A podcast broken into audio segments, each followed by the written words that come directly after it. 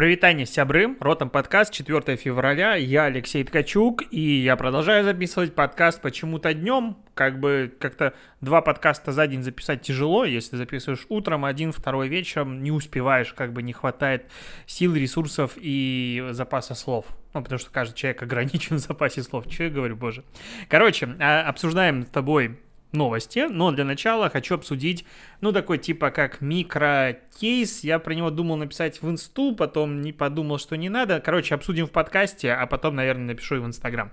А, на днях, ну, когда был типа пародия суда над Навальным, а, некоторые компании, ну, выражали свое мнение, не выражали. В любом случае, блогеры активно писали об этом, простые люди тоже активно, а компании как бы нет. И там был конечно же, внутренние а, дискуссии и обсуждения, кто-то будет спрашивать, ну, точнее, каким-то образом выражать свою позицию, кто-то нет.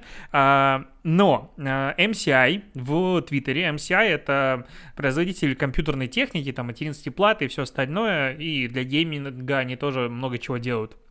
Вот, а, они в Твиттере у себя выложили пост, в котором был как бы большой текст, типа, слушайте, вы, возможно, беспокойны той болезненной обреченностью действующей у центра Москвы. Мы хотим заверить, что мы аполитичны во всех проявлениях, абсолютно бла-бла-бла.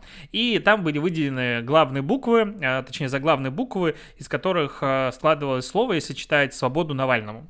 А, и типа их начали все поддерживать, выкладывать скриншоты, какие молодцы, вау, вот это как бы да. На следующий день MCI как бы все это дело удаляет и пишет, что этой ночью в нашем твиттере вы могли видеть посты провокационного характера. Это произошло из-за ненадлежащего контроля контроль за учетной записью со стороны наших СММ-специалистов. Кто-то из них получил к ней доступ. Эти записи уже были удалены и не отражают наше мнение.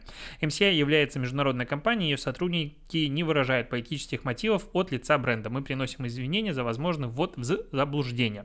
А, как бы ситуация неоднозначная. То есть, очевидно, в этот момент MCI как бы хлебнули говнеца, потому что в комментариях им начали сразу же вообще припоминать а, их твит 3 июля, в котором они выражают поддержку движению Black Lives Matter, и типа вот вы, а, как сказать, ну... М- лицемеры. В Америке вы, значит, поддерживаете, а здесь не поддерживаете. Ну, э, как бы, по сути, если смотреть в своей первичная идея Black Lives Matter это в большей степени не про политику, это типа расизм. Это не республиканцы, демократы, это против расизма. Я не буду вдаваться в детали, чем в итоге стал Black Lives Matter, как бы это опустим, но в целом. А Навальный это исключительно политическое дело. Поэтому, типа, в теории очень, ну, как бы с натяжкой можно это сюда приплести, но людям уже плевать, они поднимают на виды а, маркетинг MCI. Это первый момент. Второй момент. Я считаю, что абсолютно недопустимо SMM-менеджеру и любому человеку, кто имеет доступ к публичным коммуникациям компании, выражать через эти самые платформы компании несогласованное свое личное мнение а, от имени этого бренда бренда. То есть это реально недопустимо. При, пример, вот, который я себе даже записал, чтобы про него написать.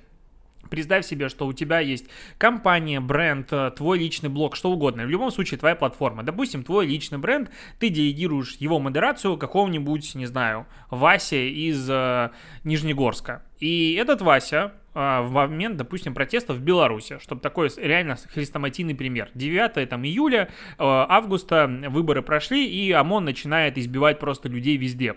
И он такой выходит и пишет от твоего имени. А я выказываю поддержку Александру Григорьевичу, считаю, что он истинный президент Беларуси, ну, потому что он ватник, допустим, в голове у него просто вата. А, и этот человек вот выкладывает от твоего имени такой пост. И, да, и как бы, ну, он выразил свою поддержку, да, он решился на этот шаг, да, но при этом от твоего имени не согласованы, ты с этим не согласен. Ну, и сразу же ситуация как бы выглядит другой. То есть не МСИ здесь говноеды, а ими, по сути, воспользовались и служебным положением воспользовались. Поэтому я считаю, что недопустимо. То есть компании могут поддерживать, могут не поддерживать. Это их личное право. Ну, и в целом, если рассматривать бренд, это не человек. Бренд, по сути, своего мнения как бы не имеет. Есть бренд-платформа, есть какая-то его стратегия, все остальное, что хочет команда нанести брендом, это есть далеко не у всех. И зачастую, на мой взгляд, вот эта вся история про то, что ой, мы такие за экологию, это, ну, типа, либо, конечно, основатели закладывают свои какие-то принципы, не знаю, допустим, компания Lush которая там борется с тестированием а, косметики на животных, она вся экологичная и так далее. Тут я типа верю этой истории, на этом построен бренд. А есть компании, которые как бы вчера она, а, ну, допустим, там Coca-Cola в какой-то момент она условно Дитлера поддерживала, по-моему, да, или Pepsi, ну, плевать, короче. А, у нее были разные периоды в жизни. Потом они что-то еще делали, и в итоге, допустим, вот компания Coca-Cola как бренд, ну, я вообще не верю, что у них есть какие-то принципы. У них главный принцип зарабатывать бабло. То есть и таких брендов куча, и они поддерживают, либо не поддерживают какие-то активности просто из-за того, что есть такой запрос общества. И Black Lives Matter поддерживали все бренды в Америке, потому что у а, общества был такой запрос. Брендам насрать объективно. Ну, то есть, как бы какая разница бренду? Маркетолог видит, что есть запрос общества, окей. Про феминизм есть запрос общества, окей, поддерживаем. Я очень циничен в данных восприятиях. Я не говорю, что все бренды такие, но большинство, на мой взгляд, да. Поэтому в данном случае MCI 100% не будет рисковать, потому что ну, а то, что происходит с Навальным, это факт не, несправедливо, это как бы никто с этим не спорит, но при этом общество, а, ну, в России, на мой взгляд, опять же, субъективны, оно не настолько вот в едином порыве осуждает действия властей. Очень многие поддерживают, говорят, что вот эти вот там, типа, майдануты, они ходят и, ну, так их сейчас называют, а, что детей там втягивают в свои противоправные действия и все остальное. Поэтому а, потенциальный урон от поддержки, допустим, действий действий э, против или за Навального, он намного выше, чем потенциальная прибыль. Поэтому бренды вообще не отсвечивают. Я тут писал вчера, что появилась уже информация, что некоторые бренды начали останавливать свои э, рекламные контракты с э, большими блогерами, которые высказали однозначную поддержку в адрес Навального. И это, да, такого много. А при этом есть и противоположные ситуация, когда бренд команды говорят, ребята, вы молодцы, мы очень разделяем вашу позицию, к сожалению, типа не можем отсвечивать. А, бренды называть не могу, потому что типа через вторые руки передается, никого подставлять нельзя. Если блогеры сами об этом скажут, конечно же, а, тогда можно будет обсуждать. Поэтому резюме. А, а, так вот, еще по поводу того, является ли СММщик настоящим. Что-то там начали уже исследовать, поднимать инфу, что вроде бы как этот СММщик когда-то давно работал на MCI, а с переходом на удаленку он попросту пропал, ну типа перешли на удаленку и перестал отвечать на сообщения, и полгода уже никакого не отвечал. А потом у него просто остался доступ, что происходит просто в каждой второй компании. Какому количеству админских, а, ну, точнее, а, а, админские права, какому количеству страниц у меня есть, ну, иногда мне об этом не хочется думать. В Фейсбуке вообще никто ничего не забирает. Я сам писал ребятам, говорю, ребята, исключите меня, пожалуйста, из бизнес-менеджеров, из кабинетов один из которых я поувольнялся. Ну, потому что там иногда бывает такой хаос, что убрать человека сложно. Ну, то есть я буквально некоторым, э, ну, компаниям писал, что уберите меня, пожалуйста. И по несколько раз, потому что иногда это сложно. Ты сам удалиться не можешь. Э, поэтому то, что в MCI остался доступ какого-то СММщика к Твиттеру, вообще меня не удивляет. У некоторых компаний там по 50 доступов бывает к странице. Ну, такая как бы отсутствующая гиена. До момента, конечно же. Потому что потом происходит какая-то жопа, группа, агентство или компания начинает очень сильно за этим следить, потом расслабляется, ну и круг повторяется. А, и, скорее всего, это был реально не действующий сотрудник, хотя в это опять поверить как бы напрямую не хочется, как будто бы это MCI вот э, таким образом, поджав хвост, убегает. А, поэтому ситуация, на мой взгляд, необна- неоднозначная. MCI, конечно же, попали в данном случае, не хотели вообще на эту тему говорить, но свою репутацию в глазах какой-то части аудитории они потеряли. Ну, как бы, вот такая мысль. При этом, ну, я опять же считаю, что выказывать свою позицию можно на личной странице. Вот там прям раздолье. Если тебе компания не запрещает, а если запрещает, то есть вопросики.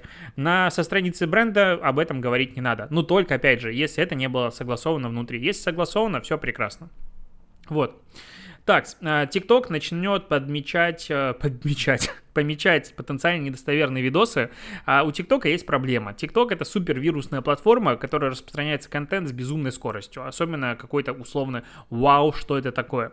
Поэтому а, если в том же Инстаграм ты можешь запостить какой-то фейк, и он не наберет вообще никакого э, охвата, потому что вирусность платформы очень низкая, в ТикТоке наоборот, все взлетает. Поэтому ТикТок столкнулся с этой проблемой, и их обвиняют в том, что вот, вы тут всякие фейки распространяете. И они, наверное, с точки зрения вот прогресса в борьбе с фейками недостоверной информации, они топ-1 среди всех платформ по скорости внедрения. То есть Фейсбуку вот сегодня, 4 февраля, исполняется 17 лет. Они 17 17 лет шли к системе модерации, к отметке фейковой информации, всего остального, что начало появляться в 2020 году. ТикТоку типа там 3 года и они уже на этом же уровне, то есть они делают все то же самое, кратно быстрее догоняют своих конкурентов. А, вот, уже есть информация о том, что вот такие там окна, типа это недостоверная информация, замедляет скорость распространения потенциально недостоверных роликов на 24% и позволяет уменьшить количество лайков на 7%. Я бы вообще не понимаю, ну то есть если потенциально недостоверная информация, выпиливать ее нахрен из раздела рекомендовано. Все очень просто. Ну, то есть мне нравится в этом плане Инстаграм, который, типа, если тебя Инстаграм думает, что взломали, либо ты нарушаешь правила, он тебе условный теневой бан, это не теневой бан, но все его называют таким образом, выдает на две недельки, и твой контент отдыхает без раздела рекомендованного. Все, тебя там нет. А если постоянно косячишь, допустим, постишь условный там полусекс-контент, а, и там частично посты удаляются, ты вообще вылетаешь из раздела рекомендованного, потому что а, Инстаграм основали пуритане, как и все американцы, они против секса. А, вот, вот такая мысль. А здесь типа потенциально недостоверный контент. Так он либо достоверный, либо нет. Ну, как бы потенциально половинчатого нет. То есть, если ты сомневаешься, значит, не надо помечать. Ну, разберись подробнее.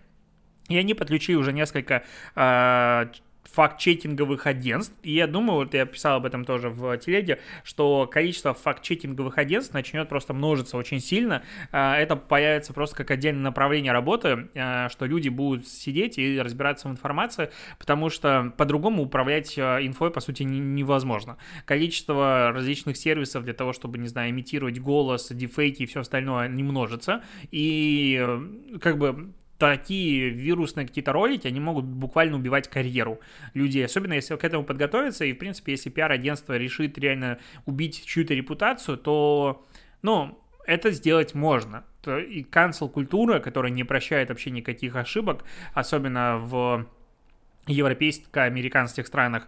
Ну, с этим все серьезно. Поэтому, конечно же, факт-чекинг будет э, расти, спрос на него будет расти, количество людей, которые этим будут заняты. Я думаю, что скоро мы увидим какие-то новые курсы, образовательные продукты на эту тему. Такая мысль. А, так, с, что еще рассказать? Spotify тут дочитался за год, у них больше 155 миллионов а, платных подписчиков, это рост на 24% за 2020 год. Огромное количество прироста аудитории, опять же, Россия, а, ну и в целом новые рынки. А, рекламная выручка растет 281 миллион долларов рост на 29%. При этом а, говорят, что вот это выиграли в основном создатели подкастов, поскольку количество компаний, тратящих деньги на рекламу в них, выросло на 50%. Ну, реклама в подкастах на Spotify, она как бы есть, но у нас, в принципе, и подкастов-то нет. И рекламная сеть у Анкора, она тоже существует, но получить туда доступ, это, не знаю, пройти три круга ада, то есть как будто тусовка для своих. А наверняка Spotify сможет намного больше зарабатывать, если он сделает все это более автоматическим режиме, типа как рекламный кабинет а, Фейсбука. Есть, или мы сделаем в Мэйв это первыми и станем вообще лидерами рынка. Было бы, да, классно. При этом ежемесячная аудитория сервиса на, за 2020 год выросла на 27%, 345 миллионов человек. То есть платят э, за доступ фактически один из э, трех. Ну, так получается плюс-минус, ну, почти один из трех, один из двух с половиной человек. 345 всего активная аудитория, а 155 платящая аудитория. Ну, о- окей. А, к новостям Клабхауса. Clubhouse это сейчас самая хайповая вообще а, социальная сеть с закрытым доступом, то есть доступ только через инвайты. После того, как ты регистрируешься, ты получаешь, по-моему, три инвайта, что ли, ну или какое-то ограниченное количество, не помню точно какое. Прикол в том, что ты можешь а, это количество, ну эти инвайты, как я понял, отправить только людям, которые были у тебя в записной книжке в момент регистрации.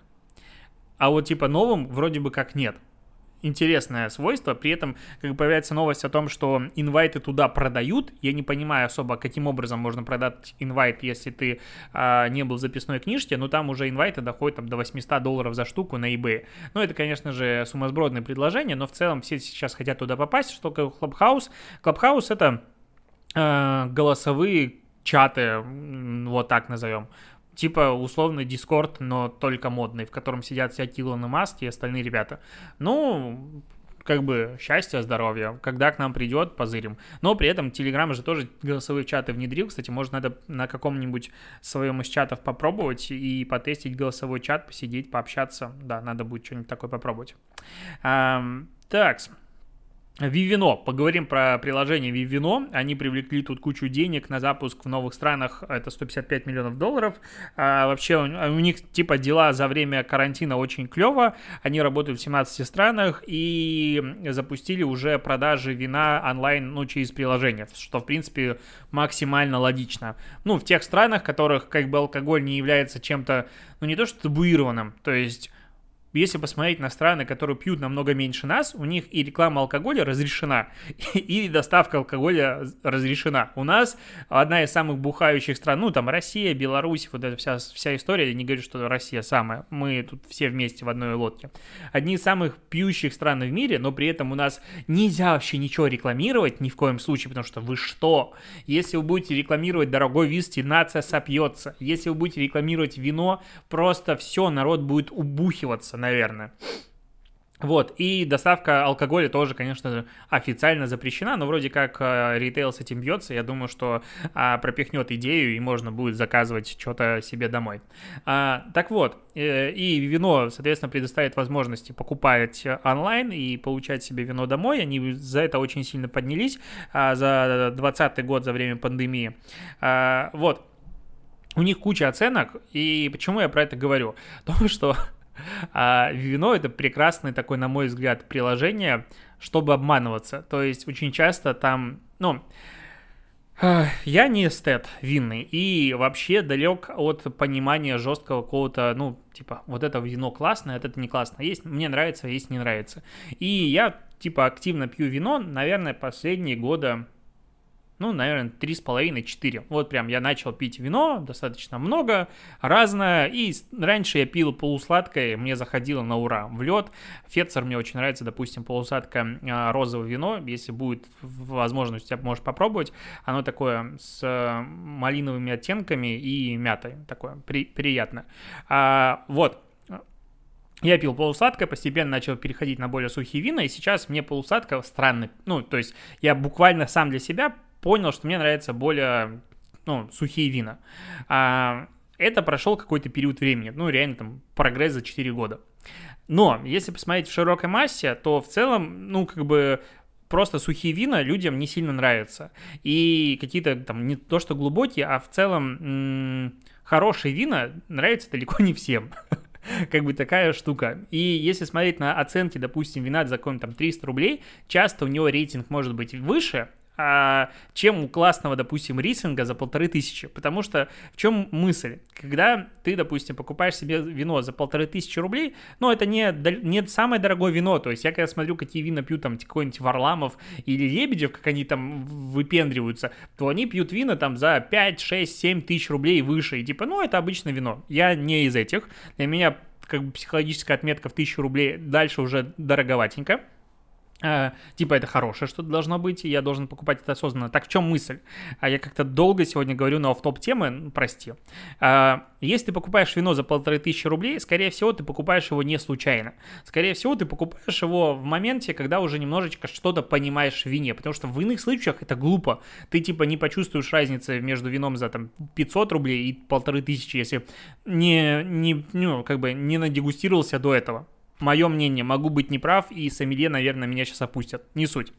Так вот, люди, которые покупают вино типа за 400 рублей, они в нем зачастую не разбираются и типа, о, клево, ставит выше оценки, чем у вина, допустим, за полтора косаря, просто по причине того, что аудитория, ну, разная. И поэтому верить в вину на 100% я бы точно не стал. Ну, то есть там прям очень часто, ну, как бы отзывы и оценки врут. Потому, как бы говорят о том, что там миллион людей не может ошибаться, может, потому что разная целевая аудитория. Опять же, это мое мнение. Вторая фишка, что а, так как вино вещь достаточно популярная для выбора вина, и это понимает прекрасно ритейл и дистрибьюторы, они начали там накручивать отзывы.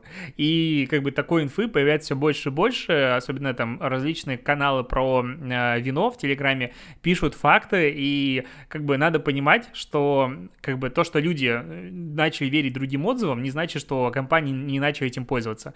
Нормально так э, компании, которые привозят вот эксклюзивные вина, этим пользуются и накручивают отзывы по полной программе. Поэтому доверять ему не всегда удобно.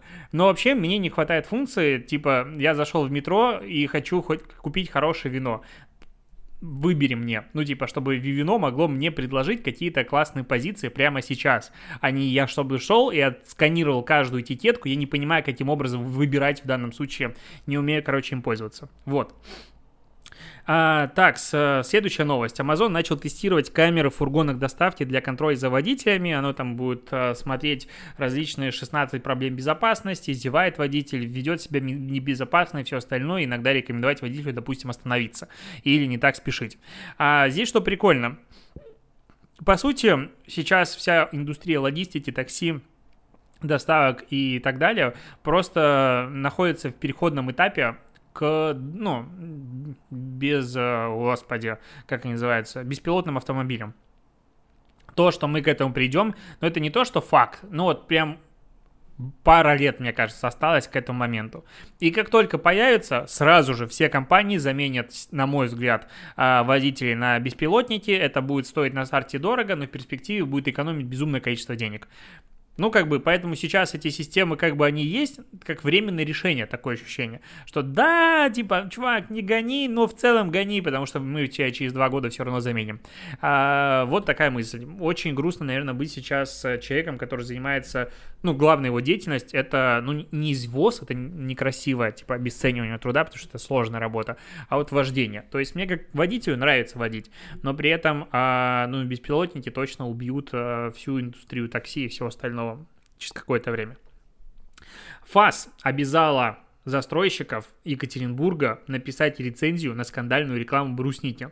Не отпускает ролик Найшулера, там, где девочка уезжает из э, хрущевок и показывает факт своей старой жизни. Маленькая, это реклама, потому что на нее пожаловались, ФАС начал разбираться, и сейчас они создали комиссию из застройщиков, типа конкурентов, которые каждый из застройщиков должен написать рецензию на этот ролик до 20 февраля.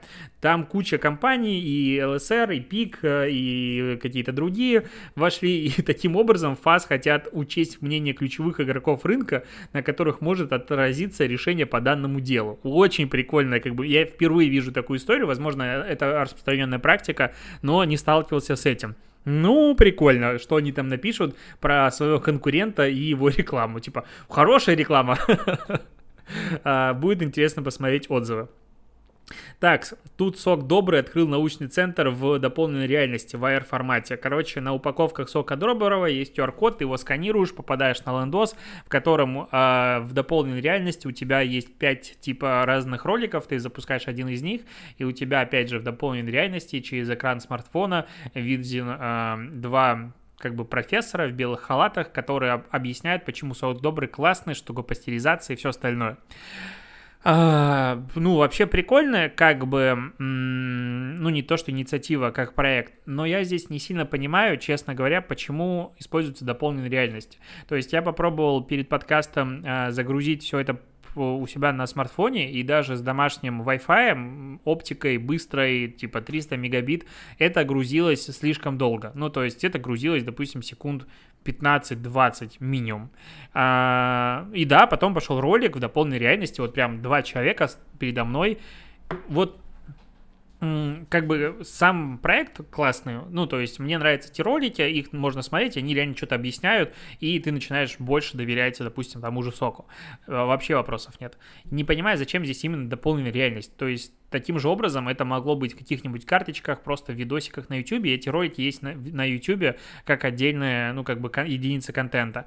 А вот AR как будто, а давайте замутим в AR, а давайте замутим. То есть как будто сама технология здесь просто для того, чтобы было вроде как говорят, типа, это прозрачность, и вот поэтому AR показывает нашу прозрачность, но грузится что-то очень долго. Будет интересно посмотреть на результаты по аналитике. Надеюсь, ребята опубликуют кейс. Так, а, Тинькофф Бизнес тут сделал свой, как назвать, мини-страницу для Инстаграм, для предпринимателей, которым нужна эта мини-страница. Ну, это как бы классно, наверное. Народ в комментариях пишет, что бизнес, построенный через Инстаграм, там и отстанется. Они гоняются за красивой картинкой, не считают проходимость точки, окружение. Им главное модненький лук. Ну да, я тут на постоянной основе консультирую несколько а, ну, предпринимателей, которые основным каналом сбыта для них является Инстаграм, и их обороты удивят большое количество бизнеса, который не зацикливается на Инстаграм вообще. То есть чуваки как бы остались в прошлом веке, считая, что Инстаграм это типа промодники лук. Нет, там все нормально отслеживается при условии того, что этим кто-то занимается. Поэтому ну, то, что Тинькофф как бы сделал, ну, прикольно. Будет убивать дальше всякие сервисы, которые а, предоставляют услуги типа Топлинка и всех остальных. Да и в целом э, такой как бы бизнес ну, странный, ладно, не будем про это. В Госдуме предложили блогерам регистрироваться в качестве персонального СМИ, на что блогеры должны предложить Госдуме идти куда подальше, на мой взгляд. То есть... Э, я сейчас начал внимательнее относиться к всем этим предложениям, потому что в конце года они очень быстро как-то от предложения к законопроекту и а, верификации этого законопроекта, внедрения его в жизнь проходили типа за месяц. Поэтому уже читаю прям внимательно. Что говорит член комитета Госдумы по информполитике Антон Горелкин. Знакомая фамилия. Так вот, он предложил ввести в России механизм добровольной легализации частных блогов в качестве СМИ. Вы охерели, типа, а что, это до этого не легализовано? Ну ладно. Для тех, кто хочет легализовать частный блог, предлагается ввести категорию персональная СМИ. Напомню, что, по-моему, в 2014 году еще а, в России появился закон, в котором каждый блогер от 3000 подписчиков должен был регистрироваться в качестве СМИ, но это быстро отменили. Так вот, депутат отмечает, что о таком варианте закрепления деятельности юридически говорят сами блогеры. Многие из лидеров мнений хотели бы зарегистрировать свой популярный блог в качестве СМИ, чтобы официально работать с рекламой, иметь трудовой стаж и возможность законного взаимодействия с госорганами. Чуваки, многие блогеры, почти все и так без этого легко регистрируются в качестве самозанятого или ИП, ведут себе трудовую деятельность, официально работают и вообще никакой проблемы не испытывают. Не надо быть СМИ, чтобы продавать рекламу официально. Я вот самозанятый, вообще никакой проблемы в том, что продавать рекламу в белую не испытываю. Ну, как бы вот. При этом механизм регистрации блога в качестве СМИ должен быть добровольный. При введении новой категории персональной СМИ Горелкин предлагает прописать права и обязанности для зарегистрировавшихся, отметив, что в результате должно получиться что-то вроде лайт-версии статуса классических СМИ. Ага. И сразу же сюда подтягивается а, закон об инагентах. Соответственно, если тебе прилетает какой-то платеж, а, ну, деньги из-за рубежа, ты уже иностранный агент можешь являться в принципе. Второй момент о мате, закон и все остальное, о верификации, о клевете. И, короче, быть СМИ сегодня в России это жопа просто. Ну, то есть в адекватном э, своем каком-то формате стать СМИ, ну, это прям, ну, надо задуматься, очень, надо быть одаренным просто человеком, чтобы им стать, потому что там тебя могут привлекать как угодно и куда угодно. С блогером чуть сложнее в этом плане, потому что, типа, блогер это блогер, а СМИ тут уже, пожалуйста. Поэтому регистрироваться в качестве персонального СМИ вы серьезно? Не, ребята, вообще ни разу. Я думал во время вот локдаунов получить себе удостоверение журналиста и что-то уже начал копать в эту сторону. Вот это в целом можно, ну, потому что тебе пресс-карта будет, ты можешь там, ну, журналисты могли во время локдауна везде ходить беспалевно и все остальное, но у них там за последнее время очень много прав как бы уменьшилось. Но в целом стать персональным СМИ, ну, я и без регистрации в госорганах знаю, что персональная СМИ достаточно не маленькая, и как бы мне это жить не мешает. Такая вот фигня. Ладно, буду на этом заканчивать. Спасибо, что дослушаешь подкаст, а я пошел кушать тосты с лососем. На этом пока.